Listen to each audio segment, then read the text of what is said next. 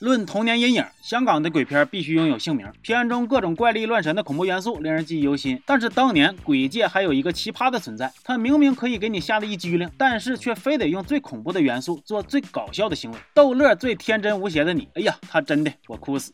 没错，我说的就是这个由黄百鸣主演的经典合家欢喜剧电影《开心鬼》系列。当年看这个系列呀，我就感觉《开心鬼》可真是片如其名，他会用一大堆新颖、离奇并且超出想象力的笑料，搭配爽文式的剧情，引得观众哈哈大笑。如今回顾，我也又发现了一些当年光顾着嘎嘎傻笑而忽略的元素。最直观的那就是阵容啊，李丽珍、张曼玉、Beyond 等一众明星大腕参演，更有杜琪峰、徐克、陈晓东等后来的名导参与制作，也可谓众星云集。而黄百鸣背后的新艺城公司更。正是在其十余年的寿命之中，产出了像《最佳拍档》《英雄本色》这样的佳作无数，在香港电影史上留下了浓墨重彩的一笔。那么，《开心鬼》系列是如何诞生、如何衰落？拍摄期间又有哪些奇闻异事？黄百鸣所在的新艺城公司又是为何说散就散呢？今天就和大伙唠唠这个话题。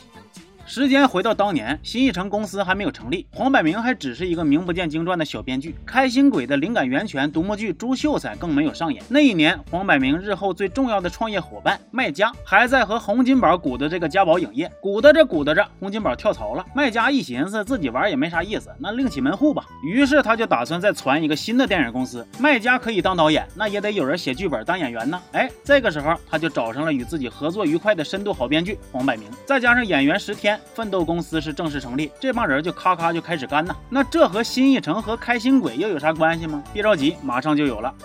说当年的电影放映不像现在，影院是有片就能放。当年香港有两大连锁院线垄断了市场，一个是嘉禾，一个是邵氏。人家大院线实力雄厚，不但可以自产自销，还喜欢搞这个独家放映，所以这两家院线外的影院挣点钱也是怪费劲。当时就有一家院线名叫金公主，其院线的规模已经足以抗衡嘉禾和邵氏了。然而它没片放啊，那这就好比是你客人再多，你醋再香，那锅碗瓢盆擀面杖整的再精致，关键你端不出来饺子呀，那咋整呢？哎，咱们包。包饺子。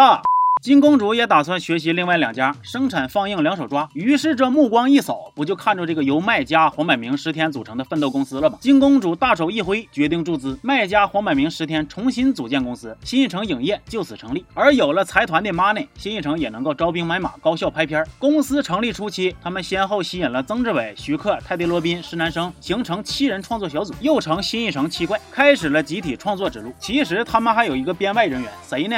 吴宇森。只不过那个时候吴宇森还和别的公司有约在身，所以他还化名吴尚飞，帮助新艺城拍了一部《滑稽时代》。赶上百花齐放的年代，赶上一群有才华的人齐聚一堂，金公主这真是捡到宝了。这些才子们创作快，效率高，并且拍出来那电影一部比一部卖座。正面刚邵氏嘉禾也是不落下风啊。黄百鸣短短几天写完了最佳拍档的剧本，然后此片一上映便打破了票房纪录，新艺城迎来了他最辉煌的时期。那说个题外话，在这种高效高产的商业化运作模式之下，黄百鸣还曾经开除了一位磨洋。工型的编剧，后来这位编剧去写了《猛鬼差馆》，写了这个《旺角卡门》，那不用我多说了，大家应该知道是谁了。刚才黄家慧有有有，你怎么把名字说出来？哎呀，王导啊，哈我的阿佑啊，看着没有？王导就是我的暗线，一不小心就窜起了僵尸片《东成西就》，还有《开心鬼》啊。而就在这段刷刷赚钱的时间，黄百鸣也终于看清了一个不争的事实，那就是编剧和演员的工资差距极大呀。这个差距可不是说几倍或者十几倍，而是说百倍以上。看到好大哥卖家当演员拿到。的数目，再看看自己靠笔杆子挣的那几个子儿，黄百鸣是受到了刺激，于是他就打算当一把演员，并且他也有这个自信。那讲话了，咱给别人写那老些卖座剧本了，给自己写一个应该也不难吧？就这样，开心鬼系列应运，哎，还没生呢，虚晃一枪。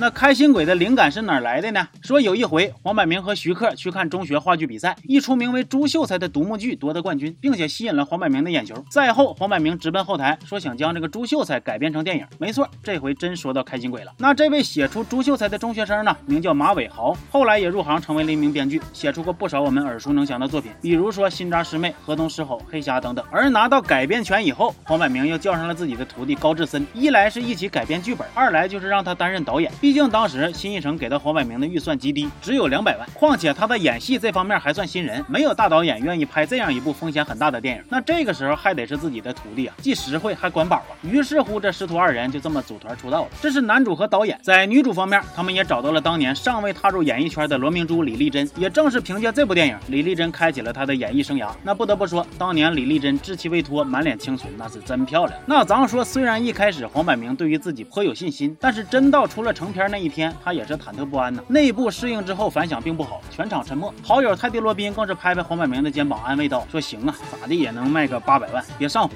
哦。”要知道那个时候风头正盛的新艺城公司可是电影部部都破千万的存在，所以听完这话，黄百鸣也是心凉半截。那他再一寻思，反正也行啊，要是真能卖八百万也不少了，还要啥自行车？当时与开心鬼同一档期上映的是这个宣传攻势猛烈的《省港奇兵》，人家宣传是什么阵仗？直接飞机拉条幅，包下了各种的宣传版面。那相比之下，开心鬼受到预算的限制，几乎就是蔫巴悄的就上映了，敌强我弱，这还能卖座吗？一看这个情形，黄百鸣好悬来来一个透心凉。那为啥说是好悬呢？因为在看似实力悬殊的情况下，开心鬼与神港奇兵的夜场，也就是提前试映场的票房几乎打平了。等到正式上映来看开心鬼的人更是络绎不绝，而且买票的观众啊，那都是一买买一排，大人小孩都来看呢。这个时候，合家欢的优势就体现出来了。最终，开心鬼凭借新奇的场面、优秀的口碑、令人捧腹的剧情，成功以小博大，击败了神港奇兵，拢共收获了一千七百多万的票房。对比仅仅两百万的投资和八百万的票房预期，这个成绩可以说。是相当的惊喜了，同时也让逐梦演艺圈的黄百鸣火了一把。那这里我发散一下，其实合家欢呐、家庭片这一块，放到哪个年代它都是刚需啊。那说回正题啊，开心鬼讲的是一个古代秀才含恨而死，然后魂穿现代，与几个女学生之间发生的搞笑故事。这部电影没有什么穷凶极恶的反派，故事中大多的情节都发生在校园之中，所以四舍五入，这也算是个校园青春片吧。而片中的主要故事大多是围绕着开心鬼用超能力帮助几位女主展开的。片中给我印象最深的情节，莫过于这这个运动会上。开心鬼各种使棒子给竞争对手捣乱，然后转头就带女主起飞，各种项目是全都夺冠，直接剑指世界纪录了。哎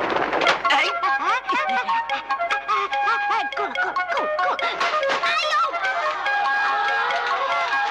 哎呦喂！哎呦哎呦！皮尺不够长啊。还有一个情节就是开心鬼用一招鬼遮眼，让所有男生脑袋上都变出了圈圈。他说这玩意儿就代表了这些男人的本性。你看这个带黄圈的，他满脑子都是黄色思想。要不得也，要不得也。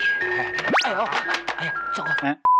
开心鬼中虽然有鬼，但是基调轻松愉悦，剧情简单，可以让观众放松的观看，并且欣赏到足够的视觉奇观、搞笑桥段。由于在内容上还有一些离经叛道，所以上映以后深受年轻人的追捧。电影中还隐藏了一个小彩蛋，是开头这个打酱油的男生其实是由邓炳强出演。那他是谁呢？现任香港特别行政区保安局局长，人称警队一哥。其实当年邓炳强还默默无闻，跑个龙套，就连主创都没有留下印象。还是日后邓炳强自己提起，大伙这才发现，哎呀，这是扫地僧了，属于是。那第一部尝到甜头以后，拍摄。续集自然是顺理成章了。不久之后，开心鬼放暑假问世。这一回，开心鬼不再是这个可哪乱飘、没有编制的野鬼，而是转世投胎成为了康森贵。开心鬼康森贵，呃，懂粤语的同学可以说一下，这玩意是不是谐音梗？而这一部的主要剧情呢，仍然围绕着校园生活展开。当了老师的康森贵，在学校里边遇到了这个专门整蛊别人的学生小团伙卑鄙会，双方展开了你来我往的斗法，并且在这个过程中引发了一系列的误会。小时候我格外喜欢这一部呢，就是因为感觉他们整蛊、反整蛊的这个过程太。好玩了，爆笑如雷了，咱说是。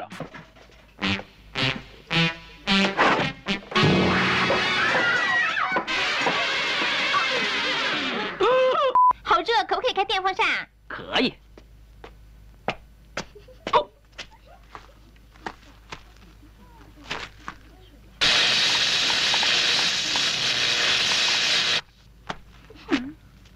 又失败了。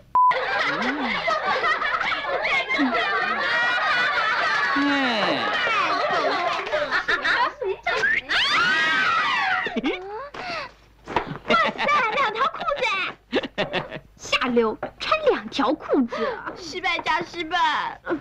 要说这开心鬼放暑假的幕后故事，最有意思的莫过于选角的过程。当时四位女主选好了仨，就差一个角色，迟迟没有物色到合适的人选。高志森和黄百鸣寻思出去逛一圈吧，正好就碰上一个小姑娘正在路边和男友吵架。黄百鸣一看，哎呀，这老妹儿这气势，这眼神，这不就是咱们要找的人吗？他俩马上递上名片，诚邀这个小姑娘参演。为了确保她真能去试镜，甚至都开车走了，又兜一圈回来再告诉一遍。于是这个小姑娘真的就出演了《开心鬼二》中的卑鄙会会长，她的名字叫做袁洁莹。后来，袁洁莹不但参演了《开心鬼》，还和另外几位少女成团，开心少女组正式出道，是唱跳拍电影，样样都参与。他们阳光、健康、活泼、可爱的形象，俘获了一代青少年的芳心呢。片中的另一位演员，我感觉大伙应该也比较熟悉，罗美薇。没错，她就是咱们歌神张学友的老婆。而等到该系列拍到了第三部，明星大腕就更多了。除了已经捧红的开心少女组，还有夺得港姐亚军的张曼玉。而这一部更是请来了杜琪峰导演，徐克出演，外加做特技，林岭东拍飞车，陈晓东担任动作指导。就这个阵容，你放到今天简直都是无比奢华呀。但是那个时候，他们就是以这样的方式齐聚在这一部电影之中。那么回头再捋捋，这些导演中，程晓东在新艺城拍出《倩女幽魂》，杜琪峰拍出《阿郎的故事》，林岭东拍出《龙虎风云》。我们也可以说，正是新艺城汇聚英豪、重用人才，给了这些尚未打出名堂的导演发挥的舞台，才成就了现在的他们。开心鬼三在保留康森贵超能力设定的基础上，又加入了一个张曼玉饰演的新鬼。这一回康森贵棋逢对手，干啥都会遭到新鬼的捣乱，让人条理背负的。而这部电影中也展现了许多视觉奇观，是各种飞车呀、遁地呀，给人加磁力的，非常无厘头了。拍完《开心鬼撞鬼》以后，黄百鸣没有再急于推进这个系列，而是转头参与了其他几部电影的制作。等第四部《开心鬼》上映时，已经是一九九零年了。这一部更加融合混搭，除了恐怖、灵幻、校园等元素之外，《开心鬼四》大打音乐牌和情怀牌。电影不但让李丽珍、袁洁莹、罗美薇等老演员悉数回归，挨个露脸，而且找来了几个英俊少年作为主演。当时新艺城旗下的唱片公司签下了一支才华横溢的乐队，也就是日后大名鼎鼎的 Beyond。于是黄百鸣也将他们拉到电影中来参与演出，并且为电影写了两首歌《战胜心魔》和《文武英杰宣言》。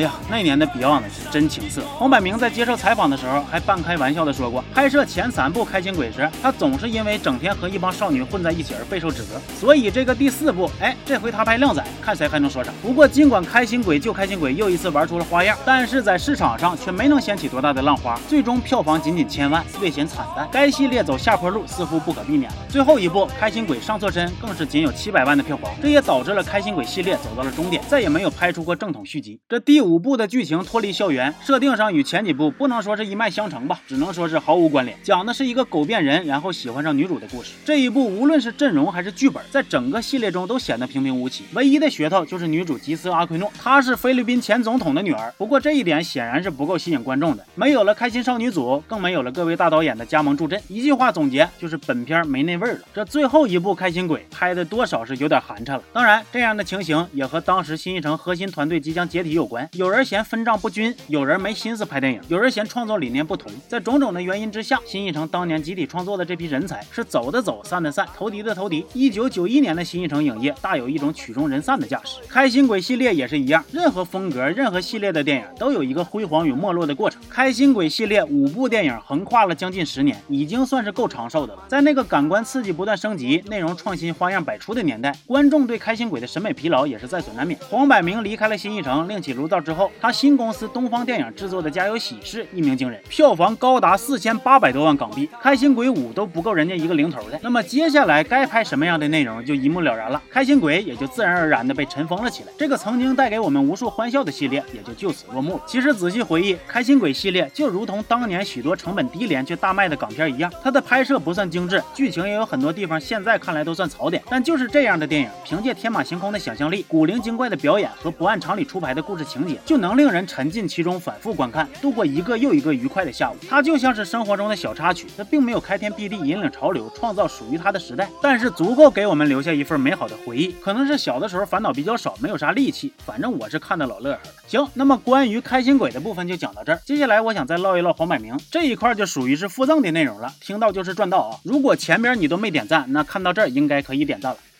很多人认识黄百鸣都是因为《开心鬼》系列，但是进一步了解这个人，你就会发现他对香港电影发展做出的贡献远不止编剧和主演那么简单。新艺城十年，黄百鸣贡献了无数的灵感，从他手里诞生的佳作那是一批又一批呀。他两天写完《搭错车》的剧本，一周写完《最佳拍档》，这些叫好又叫座的电影，令金公主院线一度登上了年度票房榜的第一名，足以抗衡邵氏和嘉禾，一定程度上是改变了市场的格局。而经他提携发掘的新人，也在此期间大放异彩。李丽珍、袁洁莹就不说了，一九。九八六年，杜琪峰受黄百鸣之邀拍出了《开心鬼三》，彼时杜 Sir 尚未成名，但是黄百鸣慧眼识珠，给足了信任。一九八九年，黄百鸣担任制片，杜琪峰担任导演的《阿郎的故事》上映。这部作品不但卖座，还足以展现杜琪峰的个人风格，让他受到了影坛的关注。杜 Sir 从此就走上了风格化的道路。可以说，新艺城这数年的辉煌成就都由黄百鸣主导。也在此期间，杜琪峰、徐克、吴宇森相继在新艺城蜕变，成为了一代名导。而创办东方影业后，他的《家有喜事》更是一举拿下了当年票房榜的第二。二名，也成为了香港贺岁片的代表作。这里再说一个冷知识：《家有喜事》上映的当年，票房第一的是《审死官》，同样由星爷主演。那再说一个更冷的知识：那一年票房榜的前五全都是星爷的电影。什么叫顶流啊？呃，我想配个后仰。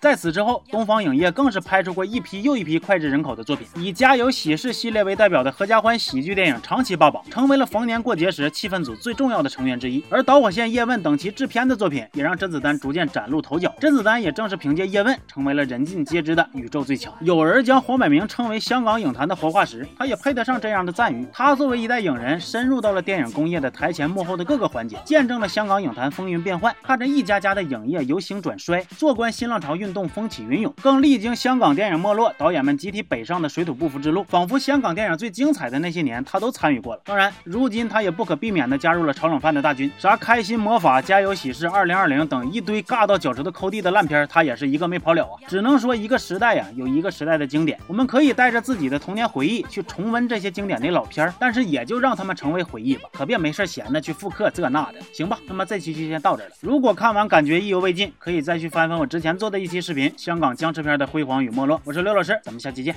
好。